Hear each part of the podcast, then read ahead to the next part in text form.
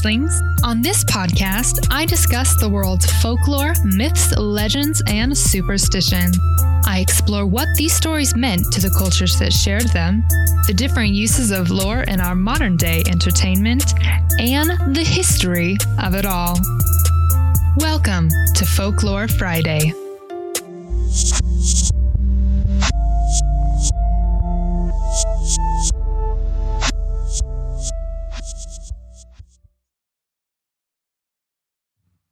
Hi, and welcome back to Vampire Lore Part 2. Now, in this one, trigger warnings, we talk about a couple of pretty nasty people that were very murdery. So if you're not into that, go ahead and just skip, skip this one. But for those of you that are still interested, we mo- the trigger warnings are for Elizabeth Bathory and Vlad the Impaler. So definitely some violence. They were both very prolific in history as incredibly bloodthirsty. And because of that bloodthirst, people questioned whether or not they were vampires, or often if you look up vampire lore, their names will come up just because they had an insane lust for blood. So, kind of nasty, giving you a little warning. If you are a parent and you're listening to this without headphones, you might want to pop them in. Other than that, we hope you enjoy some of the research we found on the darker side of history.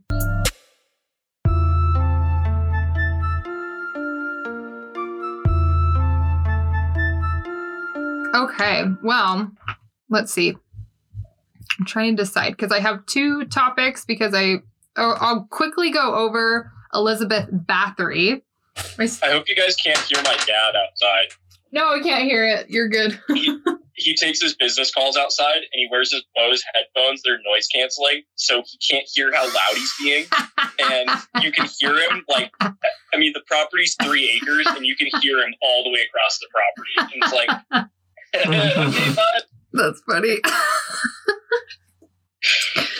okay. Um. So a, a very notable person in history. Although she didn't drink blood, she bathed in blood, and she was just one of, of the most prolific serial killers of all time. Her name is Elizabeth Bathory, or Erzsébet. Is your chair? You got. Uh, okay, so Elizabeth. Technical difficulties. Yeah, he's got to go to the bathroom. Chris is taking a break. So, Elizabeth Bathory was in the Guinness Book of World Records as the most prolific female murderer of all time. There's not that many. I know. Yeah. Well, and okay, the numbers that she has, men or women, it's really hard to get to this. The highest number of victims Whoa. cited during Bathory's trial was 650. Whoa. I know. Confirmed? Um, yes, according to her servants and a diary that she kept. Whoa. But they also tried to get rid of a lot of the evidence the family did when it was time when she was arrested. When was this? Okay. Elizabeth Bathory lived from 1560 to 1614. She was a Hungarian noblewoman and from the noble family of Bathory, she owned they owned land in the kingdom of Hungary. Now that area that she lived in is now split up between Hungary, Slovenia and and Romania. So around that area. Okay, so what she Did would she have like an MO? She she was just a psychopath. She was Just got them all, huh? yeah, the she okay, so how it started is she was abusive to her servants. So Oh. she'd slap them around and and then it, it grew from there basically. I listened to a whole podcast on this. I don't know why. I was like at work and I just like was like sure and I just like put my headphone I mean- in. Something to do while you're at work. Yeah, but it was it was a little gruesome. She so she started with the abuse of her servants and then she took it to the next level and she started torturing them and that's kind of where um like historians and psychologists think that's where it like triggered her I don't know what you call it, excitement or or whatnot. That's what awoke it. And so then she started torturing a lot of people. So she started by torturing her servants, but the sh- weird thing is is that her higher ranking servants would help her. So she wasn't alone in this. And that's kind of like They're probably thinking, better help her than be the next victim. exactly. And then it's that thing of like displaced guilt. Like if multiple people are doing it, it's easy to like mob mentality, like, yeah, let's do this or let's try this. And so, and they would also invite young girls to the castle that was was hers for like a tour or for this or that or maybe you want to become my servant and then they just wouldn't come home. And she always blamed it on like illness like oh well they got sick and and the numbers just started ranking just started like racking up and they were paying off like like a priest would come to you know give the last rites or whatever to the body and she'd be like they're sick. And then if a if the priests were like this is this can't keep happening they would kind of like get paid off and pressured by the family to kind of like look the other way. And a lot of power. yeah, and her husband was gone a lot, but when he returned and first discovered that she was torturing, there was like a moment where he could have um, stopped it, but because he was a psychopath too, he just joined in in it. And so then they had different things that they would torture, and like, and she also like, oh, I'm putting a warning at the beginning of this. She would eat like their flesh sometimes she would like gnaw it off their bodies and then sometimes she would cook their own meat like hannibal and make them eat it while they were still alive like she was an insane insane person so why this is relating to vampires one day while she was torturing someone some blood splashed on her skin and she noticed that the next day her skin was very smooth it had cleared up anything that was on it and that's what began the fascination with blood. And so from there, she would, after she would torture people, she would drain them. She had her own version of an Iron Maiden that would basically had tubes that would like funnel into like these big containers, and then she would bathe in it. Isn't that horrible? It's all about exfoliating. oh it's just so, it's so gross. Um, to catch you up, talking about Elizabeth Bathory bathing in blood. She Weren't they He always was the virgins original too? L'Oreal. Yeah, yeah, that was another thing. Chris brought it up. Um, she liked specifically virgin's blood, so she would go after very young girls, like teenage girls from the ages of twelve to, um, like sixteen, because it was normal to get married. She got married when she was fifteen, and so, yeah, tha- that was that was her target. But she finally got. I thought maybe she had a type too. Maybe I read that in something else. I thought there was something I read where she went for redheads oh, or something. I didn't read that, but it's very possible. She liked them to be beautiful and young and and virgins. But the geez, the servants like helping in, quit that job, get a new job, run away. Like, ugh, You gotta were remember the times though. that's You know? true.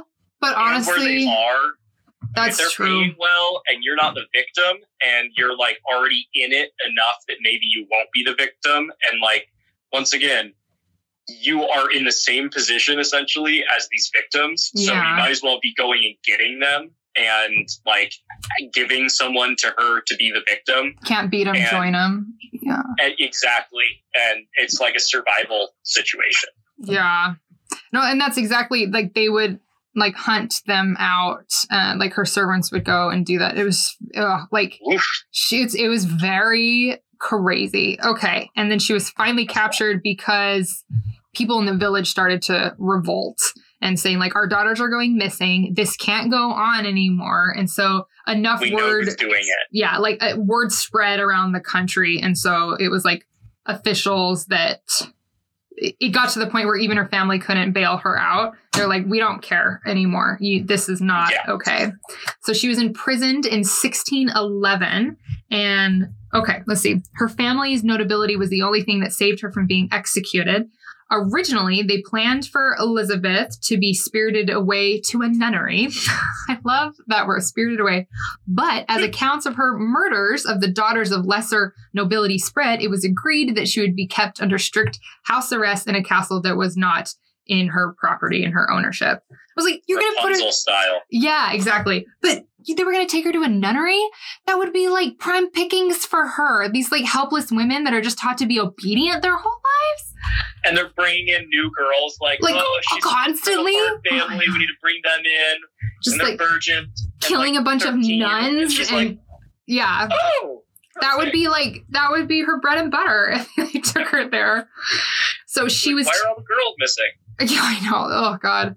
So she was detained and I'm not gonna say this right, but Shizjik Castle. And this and so there's differing accounts. Some say that she was in a dungeon and she, there was only a small passageway for who for her to get food, and then other accounts say that she was able to roam the castle. But all of them say that she was heavily guarded and she wasn't able. She had no authority over the staff there, so she couldn't. She couldn't like boss anyone around. She wasn't getting she wasn't given any of her privilege she received. The only visitors that she had were priests basically to give her her last rites and she only lasted about 4 years and then she died, which thank God. they did put to death three of her Oh good. I didn't read about her servants. three of her servants. Good. They But- were Once again, it wasn't really their choice, you know? Yeah, but they, They were taking part. some of them would come up with ideas of let's try this torture. Now that that was on them. And when you're recruiting somebody, I don't know. Like it comes to a point where it's like you're still technically guilty of doing Yeah, were you taking orders or at a certain point were you just like so ingrained and a part of this that you are not only a willing participant, but you're perpetuating this Yeah, exactly. with Yeah. maybe no fear at all up for your own safety. Yeah, because you're like, oh, Elizabeth Bathory's no one can touch her, so therefore no one can touch me. So And like maybe they weren't even concerned that they were going to be the victim because they're like, I'm not the MO. Like I'm a you know middle aged or elderly white man or something like that. And it's like I, she's only killing little girls and stuff. Like she's not going to kill me. And yeah, Yeah, it's, it was very, very messed up. She did, yeah. Chris is looking up different things. Well, She- I have a death toll of 80. Uh, wo- Official official death toll of 80 women that that their bodies were found because there's different accounts, but there's multiple grave sites on her property, and then according to her journals and the servants, the count was upwards of 600. 600. I know. Isn't that crazy? But they it's also, like Ted Bundy. Yeah, but they also tried to burn. That's not remotely near Ted Bundy. Well, I was saying like the idea that no, it's totally not in the numbers, but it's the fact that like he got sentenced to and like was pinned down for certain murders, but then they say that like it could have been over, oh, yeah, you know, yeah, yeah. like hundred, like oh, 100 yeah, ones they didn't get him for. Yeah, yeah. Of- I've of that. And- things and that, like, that, like aren't fit his accounted MO, for. but like he doesn't even take claim to and stuff. And I mean, who knows how many people he killed. wouldn't you want to at that point? I mean, he, he knew he was going to be in for a penny, in for a pound. Why wouldn't you be like, yeah, I did this? But I don't know. It's trying to under trying to apply logic to I don't know. a psychopath. but so at the same Yeah. time, like after a 100, are you still able to keep track of all of that? oh, that's true. Ah. You know? And what if he didn't have any names? You know, right. So, like, what if he doesn't know their name and they're asking, you know, well, what, did you kill Elizabeth in Colorado? And it's like, when, where? Yeah. Oh my what's God. also, if like? you're trying to remember, yeah, a hundred different names. When was the last time you were able to keep hold on to a hundred different names? I mean, I know Nope. murdering something someone is a little more intense thing to hold on to, but I yeah. could meet someone a hundred times and still forget their name. okay, so according to the Guinness Book of World Records, she was accused of murdering some 650 women across what is known today as Slovenia. Jeez, that's a lot. That's so many. But are they just Slovakia. lumping them in at Slovakia. Sorry, Slovenia. What? I said Slovenia. It's Slovakia. yeah, big old K in there. that is quite the Slovakia. difference. Sorry. so the point that I wanted to bring up Elizabeth Bathory is to show that there this woman was not supernatural. She was just a evil woman and was capable of these atrocities. And so it's it's you know, it can feed into this anxiety that there are these things out there that want to kill you and you know drink your blood or uh, like have possession of all of your faculties and so that was kind of why i brought up her whoa oh he just chris is pulling up a table of ancestors of elizabeth bathory man what a legacy to try to like live down to be like where who's your family ah, yeah, let's talk about something else. Like, That's a conversation starter on a first date. I'd be grateful if I was a woman because I'd be able to get rid of my last name, like move Yeah. somewhere where no one knew me. like, yikes. Well, she had a son and a daughter, so they all drop that name really quick. That's good. Oh yeah, I bet. Yikes. Okay. Don't try to distance yourself. Yeah, it's freaky. Okay, so next I want to have Nick talk to us about Vlad the Impaler, and I only know surface level, so I'm I'm ready to learn. I would So, imagine he um, impales. Yeah. how is is and how many people is Yes. really the, the the the juice of this. So Oh, this is Dracula. I Yeah. mean, this is like the it's it's potentially the um, real historical person that the fictional story of Dracula was based on, and it makes sense to an extent. Um, but then there, of course, there's like the folklore extension of like what we would all think typically of being Dracula or our stereotypical vampire. Um, this is a real man, is the thing. That, Yeah. That's the major difference here. And this man had a very complicated history in his life, but he was very brutal and was essentially a warlord committing atrocities like war crimes. They're really bad. But yeah, he, he was a man who made a point to be vicious and for good reason. I mean, he was fighting off empires, but let's get into it. so this takes place in 1431. Well, when he was born was 1431, and when a lot of this stuff happened was around 1450. So quite a long time ago. So he's known as Vlad the Third, the Impaler, and he was born Vlad the Third, and his father was Vlad the Second, uh, Dracul. And Drac, he was given the name. Uh, his father was given the name Dracul, which uh, ref- is translates to dragon, and he was given this title because he was part of an order, Christian Crusaders, and in that that order was titled the Dragon. So Hmm. Dracul. Vlad, they they were nobility, so they were well to do. They were they were nobility of what's currently southwest Romania, and at the time was called uh, Wallachia. And I I don't know if I'm pronouncing that right, but there was a, there was a lot going on at the time with empires and imperialism and invasions of Romania. It was kind of going back and forth between the Turkish and the Ottoman Empire. And so, because they were uh, nobility and Vlad the Second Dracul, he was essentially, let's just say, he's like a, king, and he takes two of his sons, Vlad Third and Radu, to go on this diplomatic meeting with the Ottoman Empire. And when they get there, because he's thinking like, oh, like I'll I'll get my kids to kind of see what I'm doing and see how the whole situation works, because one of them will eventually inherit the the whole family business essentially Mhm. and the land and, and all of the people that they lord over. But when they get to the Ottoman Empire, they're all kidnapped by the Ottoman Empire. They're like, sweet, we got you. And uh, they tell Vlad II, uh, Dracul, that if if he wants to leave, he can, but he has to leave his two sons like behind So- with the enemy. Oh. with the enemy. So, and he goes like, uh, well, I've got a third son. And Oh, God. I also need to go back and like get my affairs in order. And if I have any chance of getting my sons back, I need to go home. So he leaves Right. and he leaves his two sons there, uh, Radu and Vlad the Third. And during that time, they spend seven years in the Ottoman Empire.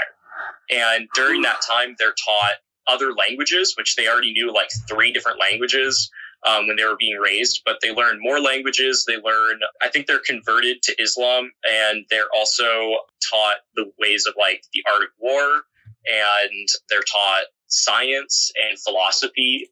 So Interesting. So they weren't necessarily like prisoners. Not what we would think of as being typical prisoners at the time. Uh-huh. This was kind of common practice to like take over these sons, and now they're they're your responsibility somewhat, and they're not just going to be like kept in a dungeon. They're going to be not treated as being like part of the culture or anything.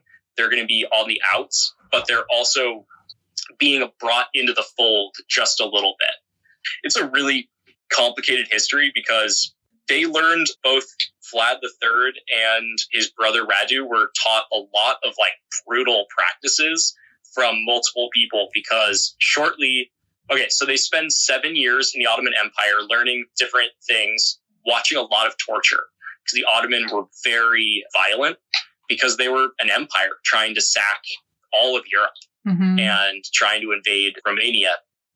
So they were released after seven years because their dad was killed um, Oh. during a coup, and so they they kidnapped the third brother, Mircea, and they tortured him in front of his dad, like Aw. across the way. You know, so they, he's like Yeah. gathered all of his people, and he's going to fight off the coup in his own backyard, and then suddenly they've like got his son like on the other front lines and they're like blinding him Ah, and like torturing him and stuff.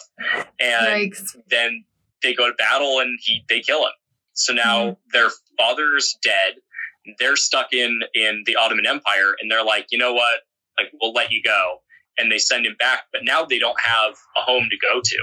So they get uh they live with like various other relatives and some of them are like known as being really um, ruthless warriors and so they learn a lot more of their own practices later on they use um, from this kind of like wayward lifestyle afterwards. And so they have a pretty tough upbringing and they are the rightful heirs. Uh, Vlad III is the rightful heir to that throne. And he eventually gets it back by Huh. working with the Ottoman Empire, I believe, to like get back his throne. And because he's like spent seven years with the Ottoman Empire, they kind of hold him in high regard at a certain point, and he's only like thirteen or fourteen at the time, Oh my god, he's a child. Ugh. Yep.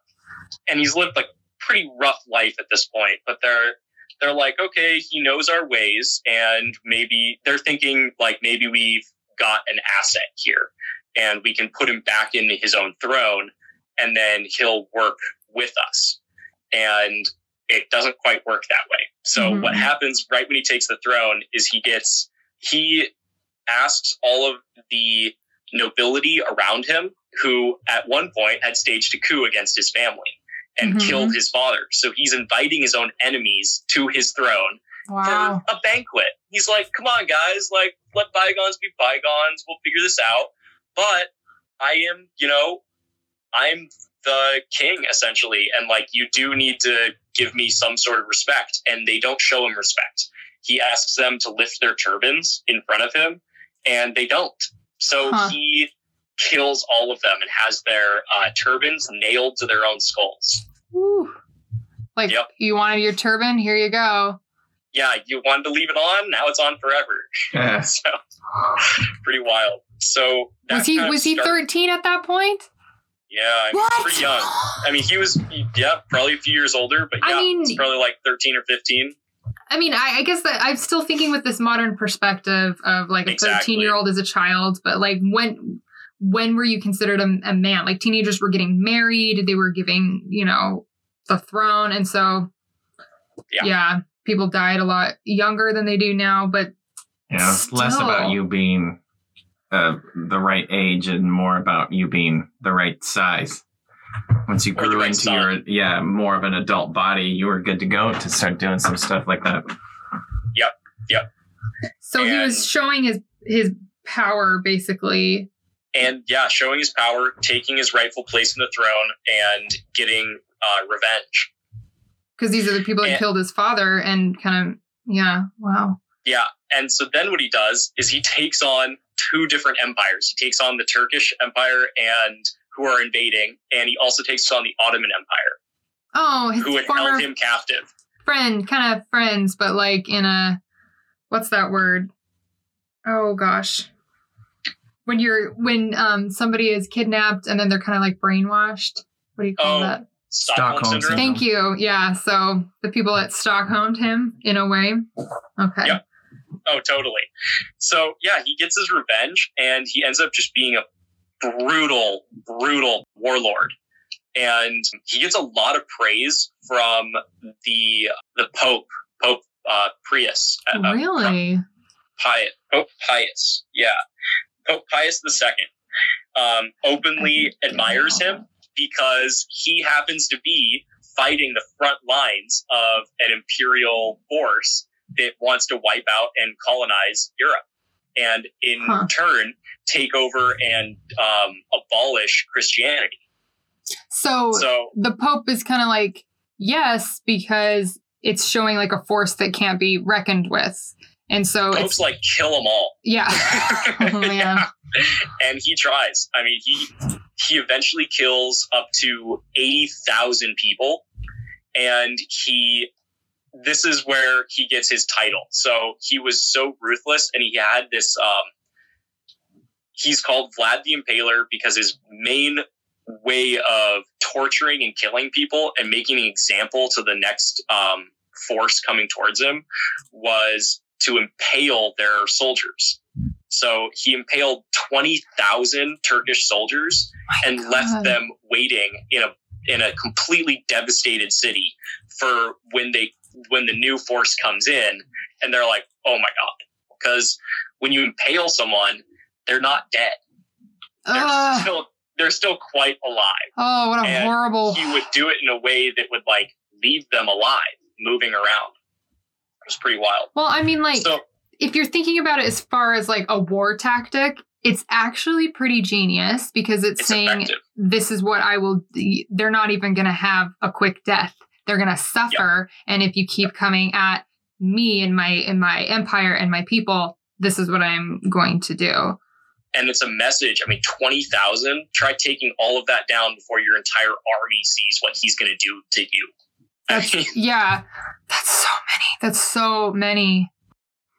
yeah. So, I mean, he was just very widely known for impaling all of his victims and a lot of people. And he feasted next to, like, in the forest of dead bodies. So he'd like set up this twenty thousand soldiers Mhm. all hanging by pikes, and he's just sitting there feasting.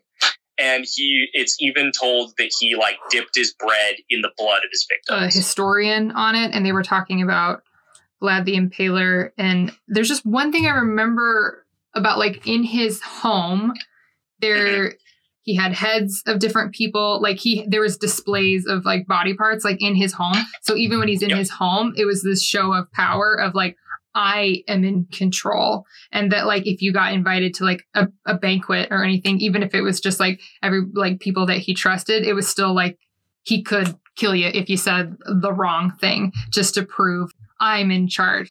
Yeah. I mean, and let's I remember I was too. listening And there's like the, a bloodthirsty aspect to it, but uh, what was a pretty strong thing back then too, and, and still today, is that he believed God was on his side with Yes. this. Oh yeah, yeah. And so him doing these absolutely brutal things that you even said the Pope was telling him to go ahead with was Yep. all the more reason to be brutal and ruthless because these he was people were yeah, these people were godless and he was he was, you know, the right hand of it and he was meant for this greatness, which is the interesting way that then Bram Stoker takes his interpretation of Vlad the Impaler into Dracula as essentially that same person who then at the end of his rampage is then turned on by God by losing the one thing that was closest to him and that God was able to take that away from him and so he Yeah. turned he turned against God and because he turned against God turns into this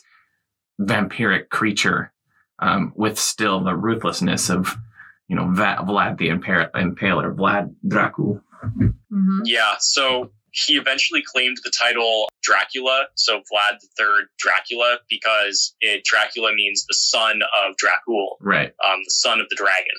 Mhm. And I think the new movie Dracula portrayed it a lot more historically accurate than any any of the other Dracula films have done. Which Because now they had him like in a castle. He's a lord.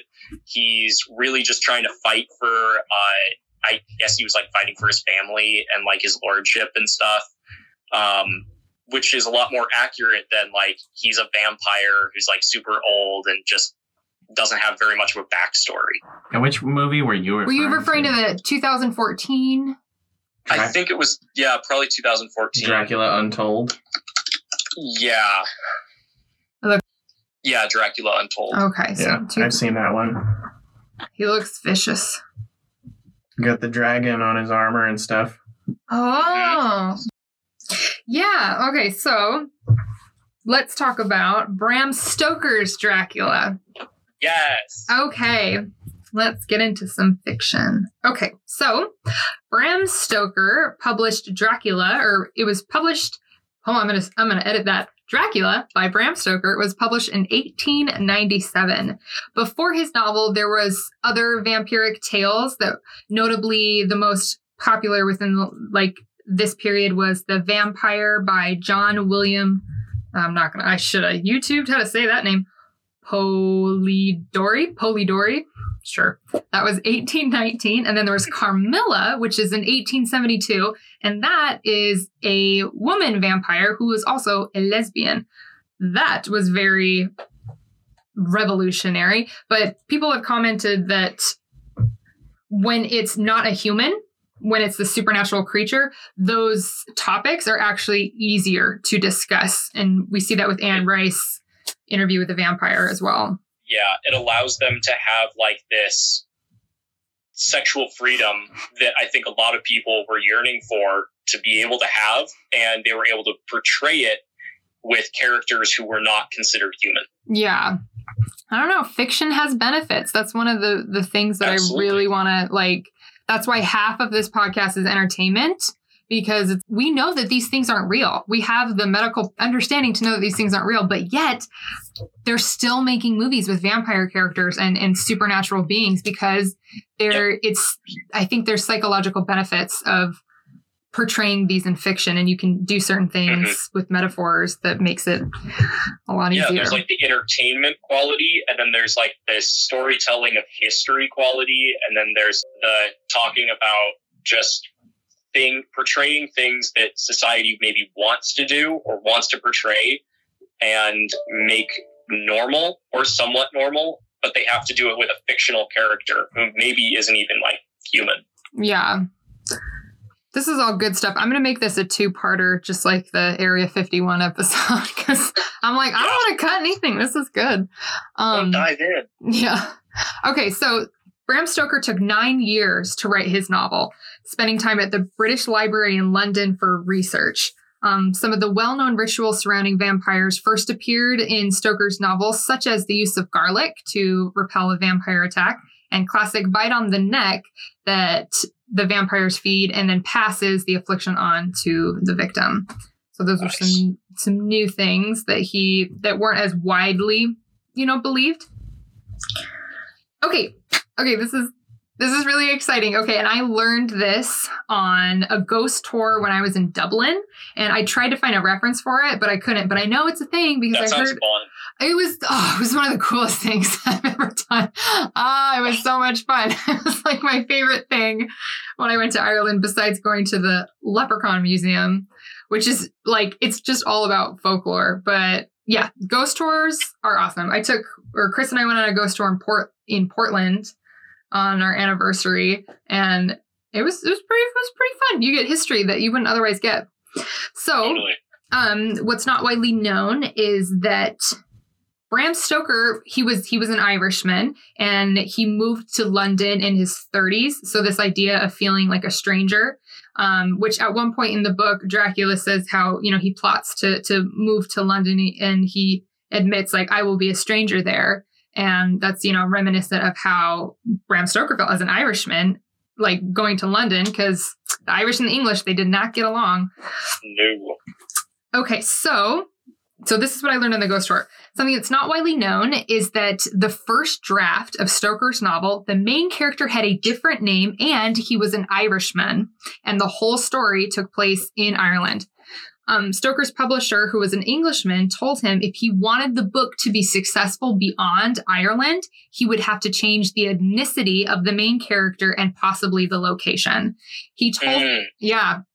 I mean, at one point, uh, you know, on one hand, it's like, well, I'm Irish and I'm proud, but you're not going to change the world overnight. Do you want this book to be successful outside of this very small country? And and the his publisher, which is this this kind of sucks, but his publisher told him that no self-respecting Englishman would believe that an Irishman could be that debonair and that seductive. Which is kind of like a dig, but at the same time he's trying to help him. Your book's not going to be successful because the English don't like the Irish. And so That's exactly accurate. yeah. Ugh. So what he did is he went back through the manuscript and he changed he had like this story of, you know, this character and I think they actually the Irish call it like a wamp a wampir with a W, but he you know, he went to the drawing board and he went back and he changed everything. And then he looked at things beyond his country and he decided on Transylvania because they were thought to be as mysterious and foreign. It was this thing that was completely unknown to you know, like Europe to English to the English to the UK basically. And he'd never he never went to modern day Romania. He's never been to Transylvania. So everything that he did that was partly why it took so long to to research is cuz he went back and he he changed the outlook of his of his whole of his whole story. And there's nothing that says there's nothing that directly says that he based it on Vlad the Impaler, but the name Dracula and you know like there's there's there's enough thing where it was like it was the same country and the name obviously is that it was it had a lot of connection to it. But but yeah, to think of just like think for a second of how like vampire culture is the dark, mysterious man. Think if it was just like, well, hello, wee lassie. Like it just it's completely different. like can't you can't picture it. You can't picture like an Irishman like Well, he doesn't write it as an Irishman. I know, yeah, but like, you know, like in a cape, it's just it would just completely change Maybe, like a redheaded tall like maybe he just you know. understands his own people Yeah. enough to not write them as this main character. that's true. That's true. Yeah. So that's something that's Would have changed our image of it. yeah, it would be completely different. So the castle that they think it that the you know the castle that Dracula lived in was actually based on the Dublin castle and he worked as a legal clerk in that castle for 13 years. And castles in Ireland, they're like a dime a dozen. They're they're everywhere. Like Mhm. We, we drove across that whole country and it's kind of like a little bit bigger than the size of Washington state to kind of give you Yeah. a scope and there's just dilapidated little castles like everywhere so like a you could have like a bank in an old castle so i'm not sure what he did at the time in dublin castle but it was just like a big business building but um Yeah. but they think that he based Dra- dracula's home after that castle because he he spent a lot of time in it. It's it's very beautiful by the way. Very gothic very very creepy. Um this like okay dracula the book it's i don't even know how many pages it is but it is thick. I have the audio book and it's 15 hours long and i haven't scratched the surface. Like um it's told primarily through a collection of journal entries letters and telegrams written and recorded by its main characters. So this story has six different narratives which is kind of that's a lot it's it's kind of like a hard read but it is interesting Mhm. um, there's a lot I could go into with this story, but um, one line that I thought was notable is that this is when he's talking to Van Helsing, and he says, Your girls that you all love are already mine. So it's this, it doesn't matter their character or their status, I have the power to control them. And so that was kind of this the like the the popular novels for for this time and Dracula especially changed the perspective of what we talked about of vampires being this scary, like almost zombie like thing. There was zero romance. Think back to when Chris and I were talking about the documentary 2004 they ripped the heart out of a corpse like there is nothing wrong there's no twilight in their perspective there's just this no, no. thing that was terrifying but It- when things, relatives coming back to life as like a monster and like killing people. Yeah. not.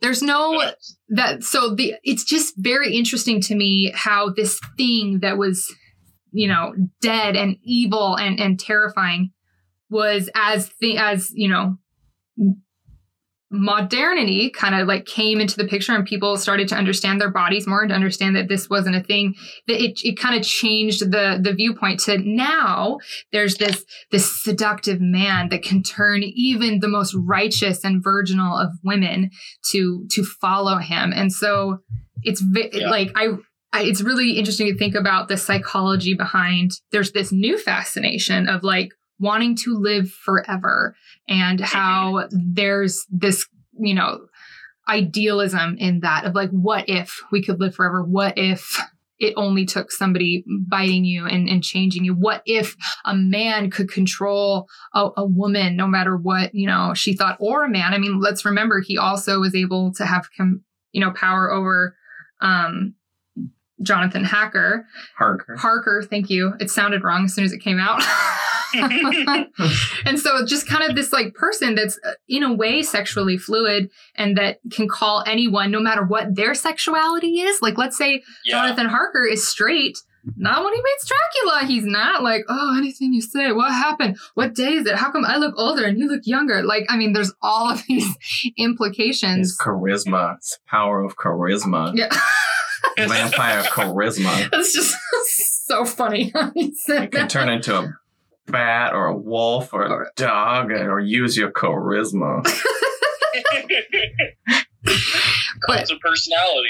Yeah. Mhm.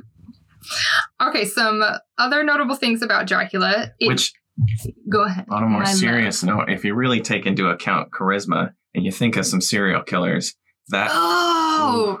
has some strong was a good potential right there, right? Yeah. Ooh, Oh, you just made it really real.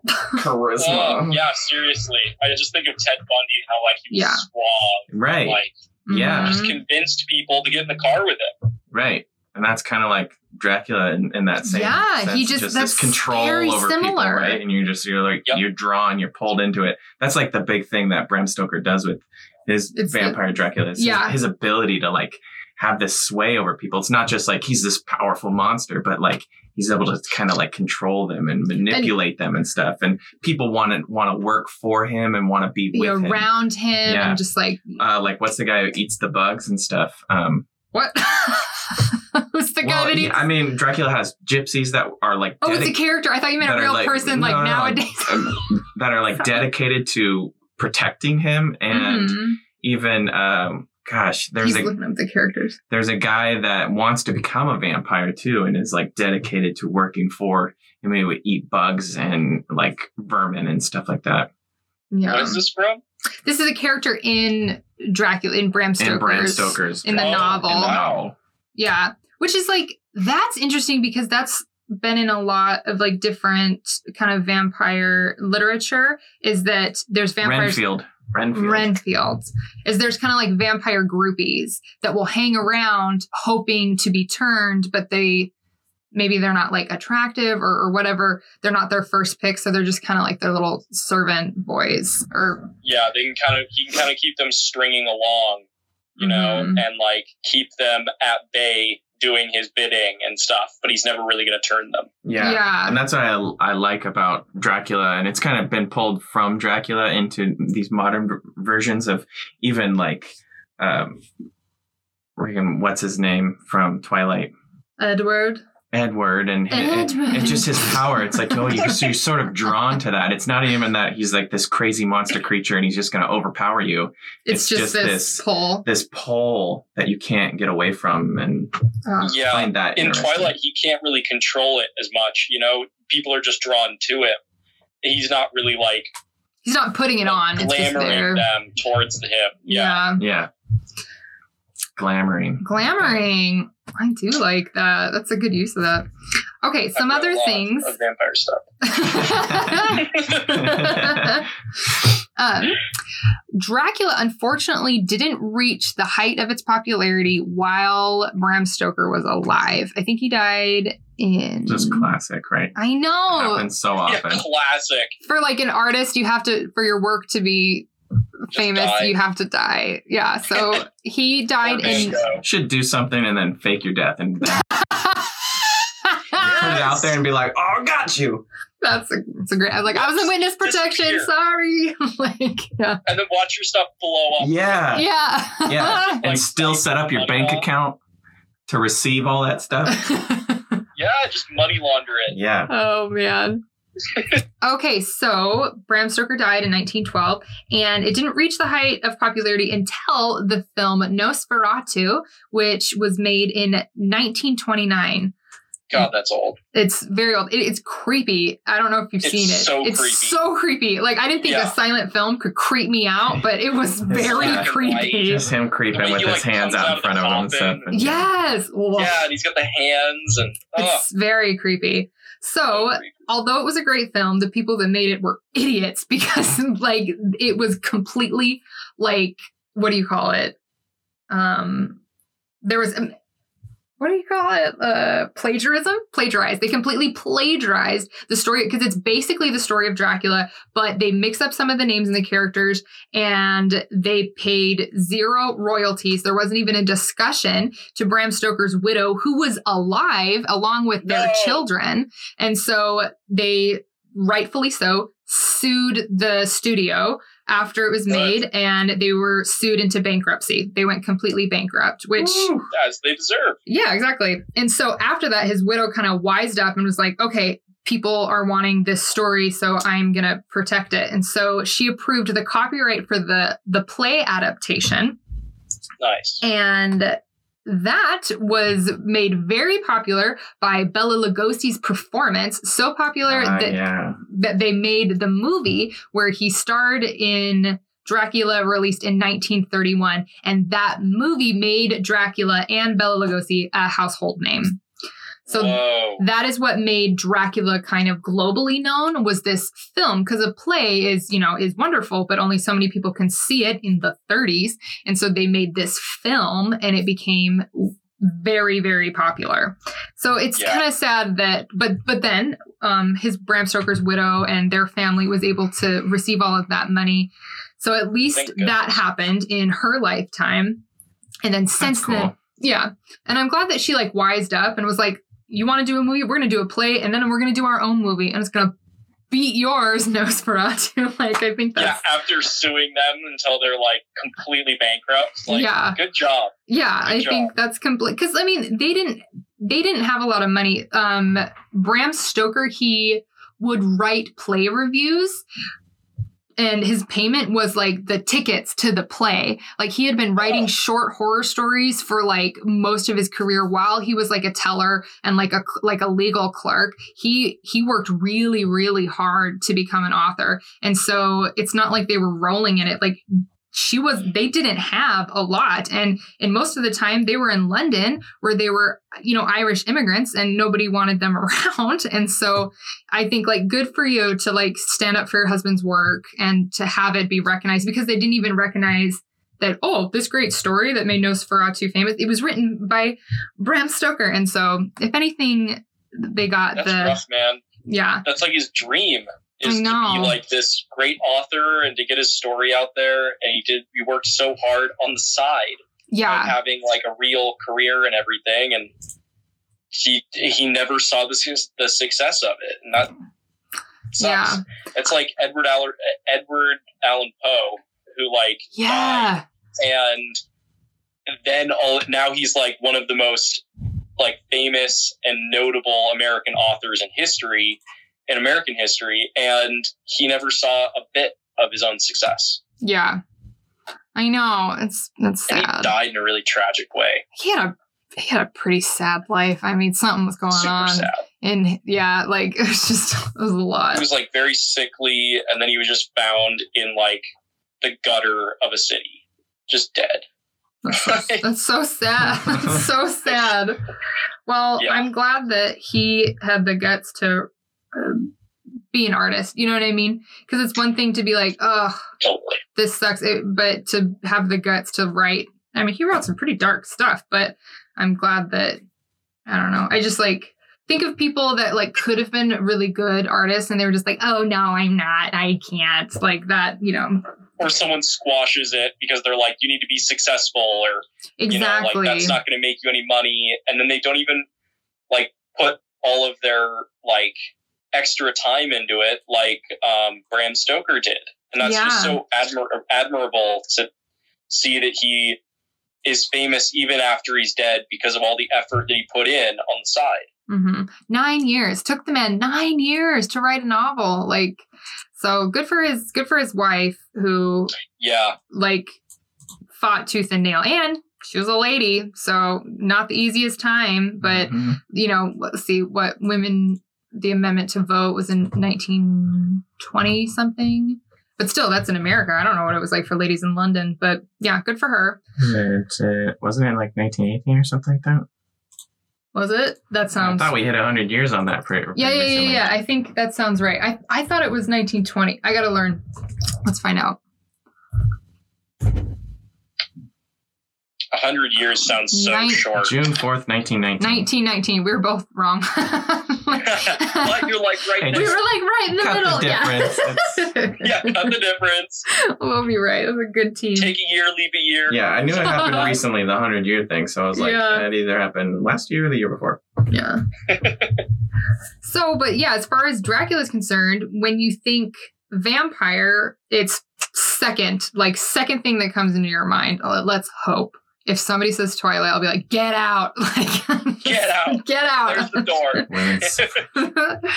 Um, it's been in publication for over a hundred years and you know still going strong the uh, audible version i have i haven't I, i'm still on jonathan harker's perspective but tim curry plays dracula so i'm excited for when that rolls around because nice. he's entertaining no matter what he does Dude, with audio books, it has like the voices have to be on par with the storyline and the characters and stuff. Otherwise, I just lose interest, even if it's a good story. exactly Yeah, that's why yeah. you know those samples i'm glad like i have to listen to it and they're usually like Yeah. four or five minutes it's just just enough time for you to go mm, nope or this will work Like, hmm Yep. Hmm.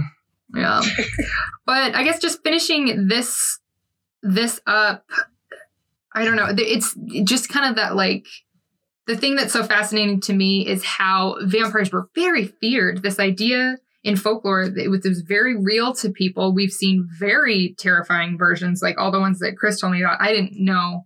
That's why that's why i like giving people topics. I don't know because i'm i'm like learning. And he started to tell me about one of them like yesterday and i was like no no no, no. stop stop stop. You gotta tell me tell me during the podcast. It's more it. yeah it's more entertaining that way.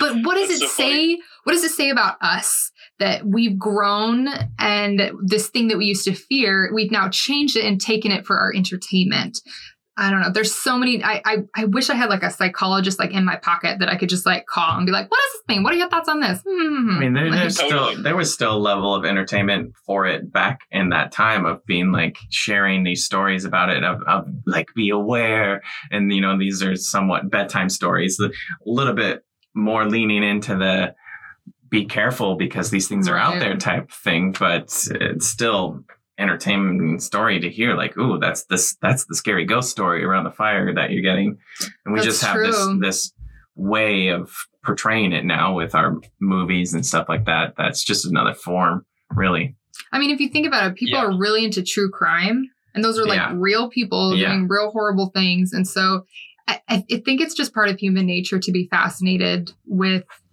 Um, I was working on my my trailer and my intro for the podcast, which is the hardest thing. Talking Oh, like this is easy, but just being like, you're gonna hear about this, and I'm gonna discuss this. Like it's, it's really Mhm. hard. But You're it- saying it's hard to like promote yourself. yeah, I- like yeah, like how so I was texting understand. you. I was like, oh, this seems really arrogant. Like, I am the host of the podcast. Here's my photo. Ding! Like it's, I'm awesome. like- but in it, there's like a part where I talk about what you're not going to hear so much on this podcast is reviews of like bloody horror films. Because I know that there's going to be a lot of people. They're like, oh, I wonder. Because I say I, I do reviews. But ugh, if it's very violent, I, I just I'm squeamish.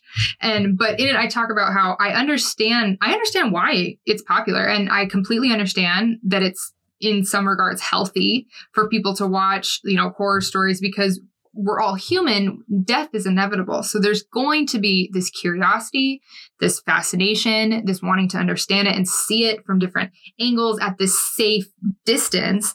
And so Yeah. I I understand that fascination with it because it's it's it's nothing that any of us can a- avoid. And so Yeah. seeing it from different It's like a angles, cautionary tale. yeah. All of that being understood, I just still have a squeamish stomach. So like Totally. some things I can watch, some things I can't, but I do find it all all I a- fascinating. I, I don't know. Like I, I really like pretty violent. That sounds really bad, but Oh, I, I enjoy to an extent like more violent things. I don't honestly know why, but Mhm. I think it's the entertainment value of it. And hey, can you give me a, mu- a few more minutes? Okay, thanks. and so, to those listening, Nick just rolled his eyes hardcore. you don't you don't need to come here in person. You don't. hey, he knocked. That's you know, that's a change. Last time he just walked in. He knocked and didn't open the door. That's true.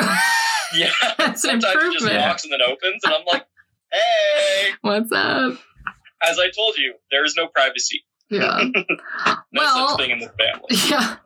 Well, to, to finish this off, this was a, a good discussion. But for the next topic, uh, uh, which I want to do with you and Chris, is werewolves. And since you were a doll and you watched The Vampire Diaries, that means, that means you can pick what we watch for this next one. sweet, sweet. Um, Chris had an idea of uh, what's that? The movie. you Rise talking- of the Lycans. It's uh, one of the Yes, underworld I was thinking movies. that too. So, Yeah, I mean, really that- good. that's a suggestion but but any really anything that you want that we can access through maybe streaming or something so none of us have to buy it but um yeah let us know what you think and then we'll watch it and then we'll do a review and then we can talk about werewolves ah, i'm excited I'm, I'm stoked. I'm stoked. cool Yeah, werewolves are sick, dude. They're like, you asked me on the field trip which one it, I would be if I could choose between like a werewolf and a vampire. Yeah. And it's a really hard choice. it's my It favorite really question open-ended any version that you want people are like oh and it's funny That's what got me. yeah I was like, I was like, because you're not limiting it to like two different, like very specific options of like, you know, one story of a vampire, Yeah. one story of a werewolf. I'm like, oh. Yeah, Um, Because at first you were like, wait, if I have to be changed by the full moon, you're like, vampire, I, I need my choices. I need my freedom. I was like, I don't get a choice. Yeah. I don't get, it just Werewolf. happens, and it's like, oh no, werewolf kill from Underworld. A Lycan that's what he- werewolf. that's what Chris would be. Yeah. Yeah. In a heartbeat, Yes. I'd choose that. They're Yeah, immortal. like- they can change into this huge beast of a creature, which I think is awesome too. Yes. I would be and they can use those abilities when they're not like Yeah, fully there's changed. Still strong Yeah. and stuff. Yeah. They can still like jump really high even when they're in human form. Yeah. I like the type versions of werewolves where you turn into just like a large wolf, not like this creature, but it's at whenever whenever you want. And I there's this book series I, I listened to, and there's a lot about like pack mentality that's really made me think like, oh, except I, I would like to be a lone wolf. I don't want to have to like listen to an alpha. I'd be either a lone wolf or I'd be an omega. Like I could Yeah. do whatever I want and I would have freedom, but every now and then I'd be like, all right, fine, you're my alpha, whatever. But yeah, I would I would be a big, beautiful white wolf. Like, Yeah, um, that's very in line with like the True Blood story of um, werewolves. Is like when they turn into a werewolf, they're mostly turning into like a dog form, like a big Mhm. wolf, yeah, and instead of like this big beast wolf thing. that's like uncon. Yeah, I would like to have because some of them they're like ah, and you like kill the one you love most. I'm like mm, that doesn't sound appealing. Like I don't want that. like Yeah, exactly. just want to be a big dog and not have to confine to like human behavioral things. Yeah, like in Harry Potter when um I forget the, professor's name. Professor. Uh, Yeah, he turns into a werewolf, and it's like run, Harry. Yeah. that was a weird Lupin. werewolf. Lupin. That's right. Lupin. because of Lupin and Remus from the um the the Roman brothers that were fed by the she wolf. Yeah, I think his name is Remus Lupin. Remus Lupin. That's right. I didn't know where that originated from. That's cool. Oh, werewolf episode. I'll I'll I'll teach you. Sweet. I'll learn you good. Oh yeah, werewolves is more interesting to me than vampires because I don't know. There's just there's a lot. There's, There's a a lot lot. with any of them, but I like this. I I feel drawn to those stories a little bit more. Totally. Well, we've been at this for a couple hours. Yeah. More than a couple. More than a couple. Well, thank you, It's Nick, so much. point where I'm like, I'm like, okay, um, Yeah, yeah. Yeah. me, like, We should Like, we should like focus in on a, more things a bit tighter. yeah, Yeah, it's I, I don't think we needed. We could have just done one thing. one episode on any of the one things we were talking about and split it up between us. That's true. Because the last time I That's did so this, true. it was like fairies, and it was really easy to be like boom, boom, boom. But these topics are huge, and Huge. so yeah, I'm learning as I there's a go. lot But to it. maybe we'll focus on like one thing. So maybe Yeah. for like werewolves, there's one documentary that's really good. We can just watch it because it goes over a bunch of stuff, and then we should just talk about that. I think. Cool. Yeah, like the history of um, Vlad the Impaler, like we could have all researched it Yeah. because there's so much history, like Mhm. in Yeah. like embedded in his whole life. Like I couldn't really understand or follow the plot line between like the two different empires that he's fighting and like who he's fighting at one time. And I was like, this is really deep history as well. Mhm. And history that I don't know. Like I don't know The like Ottoman all- Empire. I don't really go over that like too the much. invasions of like Romania at the time. I'm like, that's wild. Yeah, I mean, j- vampires in different cultures. Like just going off of the the jiangshi one, I could have done that one the like for an hour and a half because it's Yeah. just there's so much in depth and about how it's affected their uh, you know media and stuff like that, and in how it's in movies and animes and and comics and stuff like that. Ooh, I, It I gotta up- find it, it something. pops up a lot. Yeah, different versions of it. yeah. Yeah. Dude, Asian uh, uh, anime of like scary stuff is so scary. Like, it's so scary. I'll have to- I'll have to. I'm gonna definitely hop on YouTube tonight. Well, Definitely do so. I guess we'll we'll sign off. Thank you, Okay. thank you for joining me, Yeah, of course. Thank you. and thank you, Chris, and thank you both for looking up topics. And I'm excited Of to do it again. Yeah. Yeah, thanks for having me.